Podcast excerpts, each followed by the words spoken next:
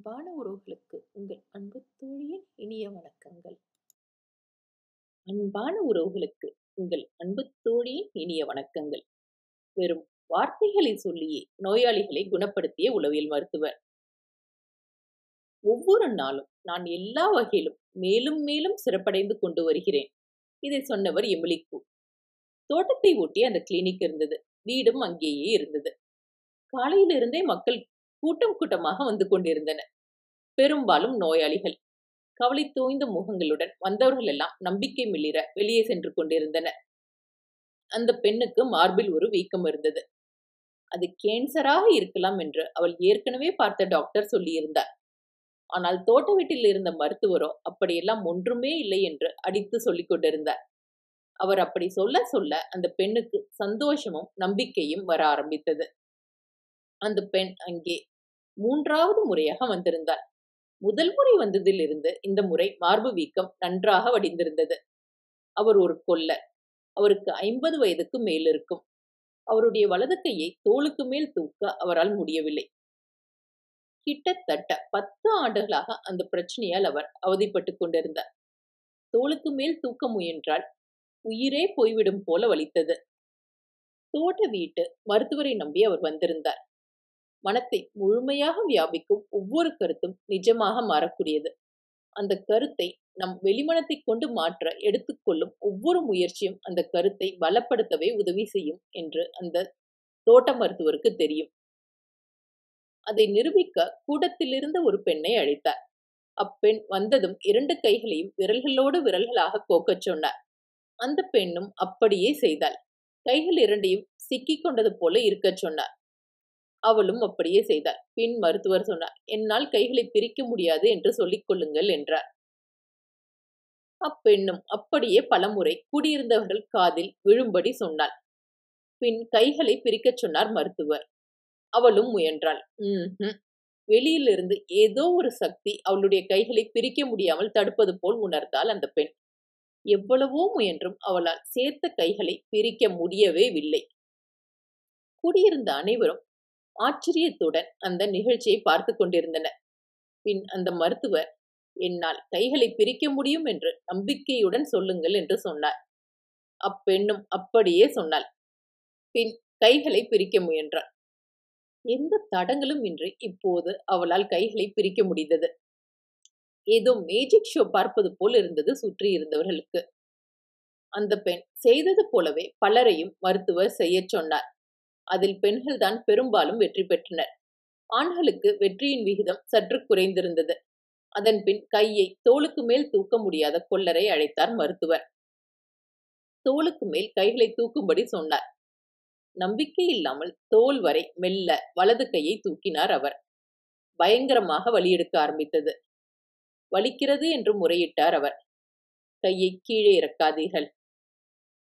அப்படியே வைத்திருங்கள் பத்து வருஷமாக அந்த கையை தோளுக்கு மேலே தூக்க முடியாது என்று நம்பி வந்திருக்கிறீர்கள். இப்போது என்னால் தூக்க முடியும் என்று நினையுங்கள் என்றார் மருத்துவர். நோயாளி அவரை நம்பிக்கை இல்லாமல் பார்த்தார். சீக்கிரம் கண்களை மூடிக்கொள்ளுங்கள். என்னால் முடியும். நான் தூக்குவேன் என்று சொல்லுங்கள் என்றார் மறுபடியும். பாதி மனத்துடன் கையை உயர்த்த முயன்ற அந்த கொல்லர் மேலே தூக்கினால் கை வலிக்கிறது என்று மறுபடியும் முறையிட்டார். கையை அப்படியே வைக்க சொல்லிவிட்டு உங்கள் வலி போய்விட்டது போய்விட்டது என்று சொல்லி அவர் தோளில் லேசாக தட்டினார் மருத்துவர். என்ன ஆச்சரியம்? வலி மெல்ல குறைந்து கொண்டே போய் கடைசியில் போயே விட்டது. உம் உம். இப்போது கையை மெல்ல தூக்குங்கள் என்றார். கொல்லரும் அப்படியே செய்தார். அவரால் கையை தோளுக்கு மேலே தூக்க முடிந்தது. வலியும் சுத்தமாக இல்லை. என் நெஞ்சில் உங்கள் கையால் குத்துங்கள் என்றார் மருத்துவர். சிரித்துவிட்டு லேசாக தட்டினார் கொல்லர். இல்லை இல்லை நன்றாக பலம் கொண்ட மட்டும் குத்துங்கள் என்று சொன்னார் மருத்துவர். கொஞ்ச நேர தயக்கத்துக்கு பிறகு வைகை புயல் வடிவேலுவின் வயிற்றில் சுந்தர் சி குத்துவது போல் மருத்துவர் நெஞ்சில் பஞ்ச் ஒன்று கொடுத்தார் கொல்லர். போதும் எனக்கு வலிக்க ஆரம்பித்து விட்டது என்று புன்னையுடன் சொன்ன மருத்துவர் உங்களுக்கு முழுமையாக குணமாகிவிட்டது பத்து வருஷமாக தவறான விதைகளை உங்கள் மனத்தில் போட்டு வளர்த்து வந்திருக்கிறீர்கள். இப்போதுதான் சரியான விதைகளை போட்டிருக்கிறீர்கள். இதை புரிந்து கொள்ளுங்கள். உங்கள் அறிவு சொல்வதை விட உங்கள் கற்பனையை நம்புங்கள். அது ஆழ் மனத்துக்கு சென்று உங்களுக்கு நன்மையே செய்யும் என்று சொல்லி அனுப்பினார். சில நோயாளிகளுக்கு சிறப்பாக அவர்களின் நோய்க்கு ஏற்றபடி அவர்கள் தலை மீது கையை லேசாக வைத்த வண்ணம் சஜஷன்ஸ் கொடுப்பார். உதாரணமாக காலில் புண்ணுள்ள ஒரு பெண் நோயாளியை பார்த்து உன் கால் மறுபடியும் முழு ஆரோக்கியம் அடைவதற்கு என்னென்ன செய்ய வேண்டுமோ அதையெல்லாம் உன் ஆழ்மனம் பார்த்து கொள்ளும். உன் கால் விரைவிலேயே முழு குணமடையும். திசுக்களும் சரியாகிவிடும். தோல் மிருதுவாகவும் ஆரோக்கியமாகவும் மாறிவிடும். அதன் பிறகு அந்த ஆரோக்கிய நிலை எப்போதும் இருக்கும் என்பது போன்ற வாசகங்களை சொல்வார் எல்லாம் முடிந்த பிறகு தன் நோயாளிகளை கண்களை திறக்கச் சொல்வார் அழகான கனவிலிருந்து இழித்து எழுவது போல அவர்களும் விழிப்பார்கள். கடைசியாக அவர்களிடம் அவர் பின்வருமாறு சொல்வார் என்னிடம் எந்த நோய் தீர்க்கும் ஆற்றலும் இல்லை. இதுவரை நான் யாருடைய நோயையும் தீர்த்ததில்லை. நோய் தீர்க்கும் ஆற்றலானது ஒவ்வொரு நோயாளிக்குள்ளும் இருக்கும் ஒன்றாகும். அதை வைத்துக் கொண்டேதான் நீங்கள் நோயோடு அலைகின்றீர்கள். நீங்கள் பார்த்த குணமடைந்த அனுபவங்கள் எல்லாம் உங்களுக்கு உள்ளேயே இருக்கும். ஆற்றலின் சக்தியின் வெளிப்பாட்டை தான் உங்களுக்குள்ளேயே இருக்கும் நோய் தீர்க்கும் மனநிலையை வெளிக்கொண்டு வந்து அடையாளம் காட்டியதுதான் நான் செய்த வேலை. எனவே உங்கள் விதி உங்கள் கைகளில்தான் இருக்கிறது. எனவே ஒவ்வொரு நாளும் ஒவ்வொரு வகையிலும் நான் மேலும் மேலும் சிறப்படைந்து கொண்டே வருகிறேன் என்ற வாசகத்தை திரும்ப திரும்ப சொல்லி வாருங்கள் என்று முடித்துக் கொள்வார். அவரை போன்ற நேர்மையான வெளிப்படையான மனிதர்கள் கிடைப்பது எவ்வளவு அபூர்வமான விஷயமாக மாறிப்போய்விட்டது இந்த காலத்தில். இதெல்லாம் நடந்தது பிரான்ஸ் நாட்டில். ஆயிரத்தி தொள்ளாயிரத்தி இருபத்தி ஒன்றாம் வருடம். வெறும் வார்த்தைகளை சொல்லியே நோயாளிகளை குணப்படுத்தி கொண்டிருந்த அந்த மருத்துவர் தான் இன்று உலக புகழ் பெற்றிருக்கும் உளவியலாளர் எமிலிகு என்பவர். மேலே உள்ள புகழ்பெற்ற மேற்கோளின் சொந்தக்காரர். அவர் மாத்திரை மருந்து கொடுத்ததை விட நம்பிக்கை கொடுத்ததே அதிகம். அவர் கொடுத்த நம்பிக்கையின் பெயர் சஜஷன் தமிழில் இதற்கு இணையான சொல் இன்னும் தரப்படவில்லை. ஆட்டோ சஜஷன் அல்லது செல்ஃப் ஹிப்னாசிஸ் என்பதுதான் அவருடைய மருத்துவ முறையாக இருந்தது. Self mastery through conscious auto suggestion என்ற அவருடைய நூல் அந்த காலத்தில் பரபரப்பாக விற்று இருந்து அவருக்கு பெரும் புகழை பெற்றுத்தந்தது ஆட்டோ சஜஷன் என்று இன்று உலகெங்கும் அறியப்படும் முறையை அந்த நூலில்தான் அவர் விரிவாக அறிமுகப்படுத்தினார் அல்லது பிரபலப்படுத்தினார். ஆட்டோ சஜஷன் என்பது பிறப்பிலிருந்து ஒவ்வொரு மனிதனுக்குள்ளும் இருக்கின்ற சக்தியாகும். அது அளக்க முடியாத ஆற்றல் கொண்டதாக உள்ளது என்றார் அவர்.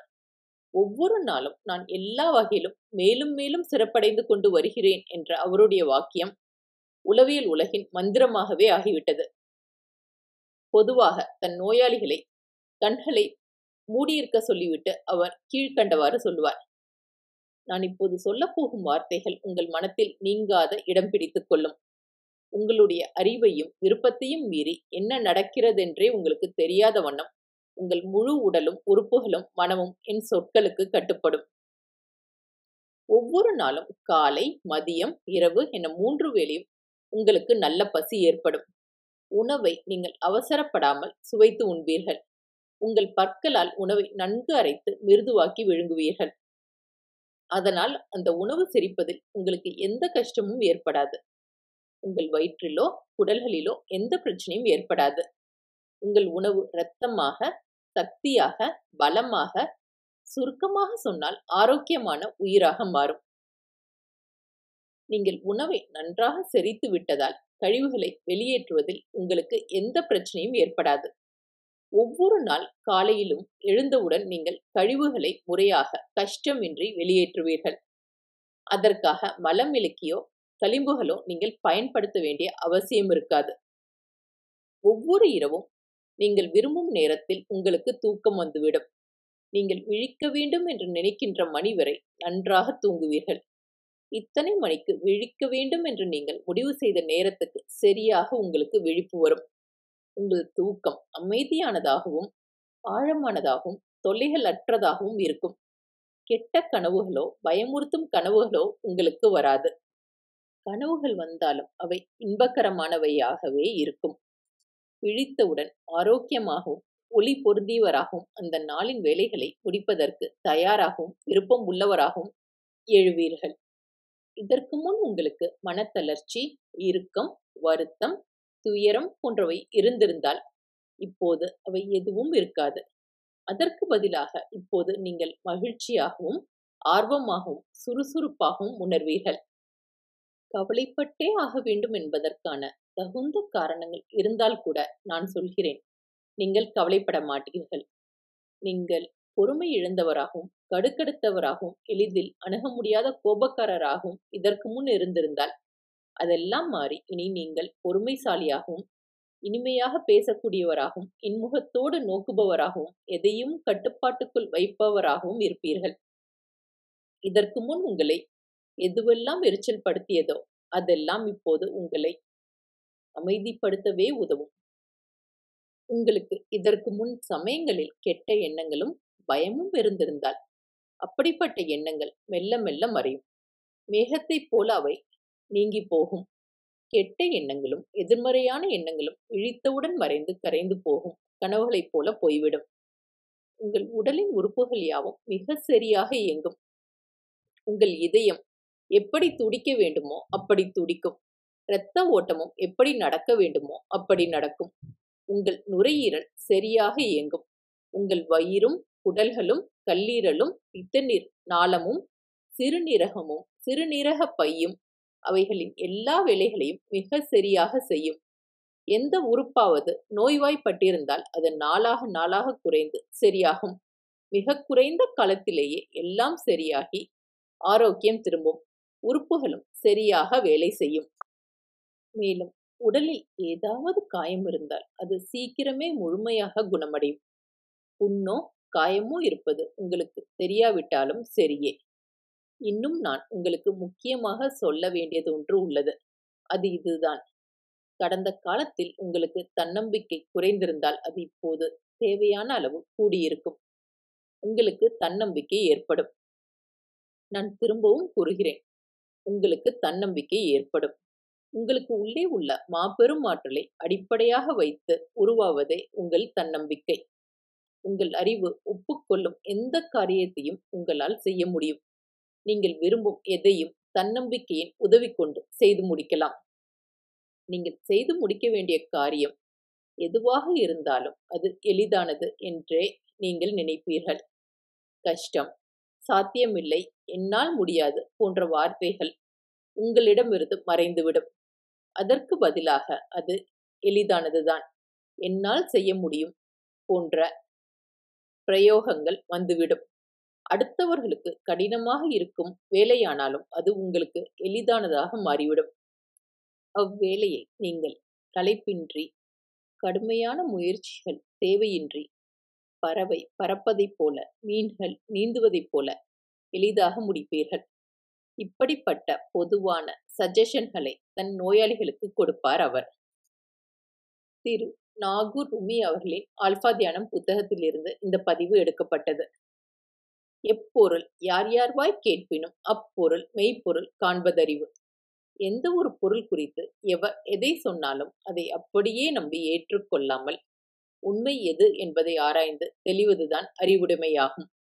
இது போன்ற நல்ல பதிவுகளை வெளியிடும் விழிப்புணர்வு வினித்தவர்களுக்கு எமது நன்றிகள்.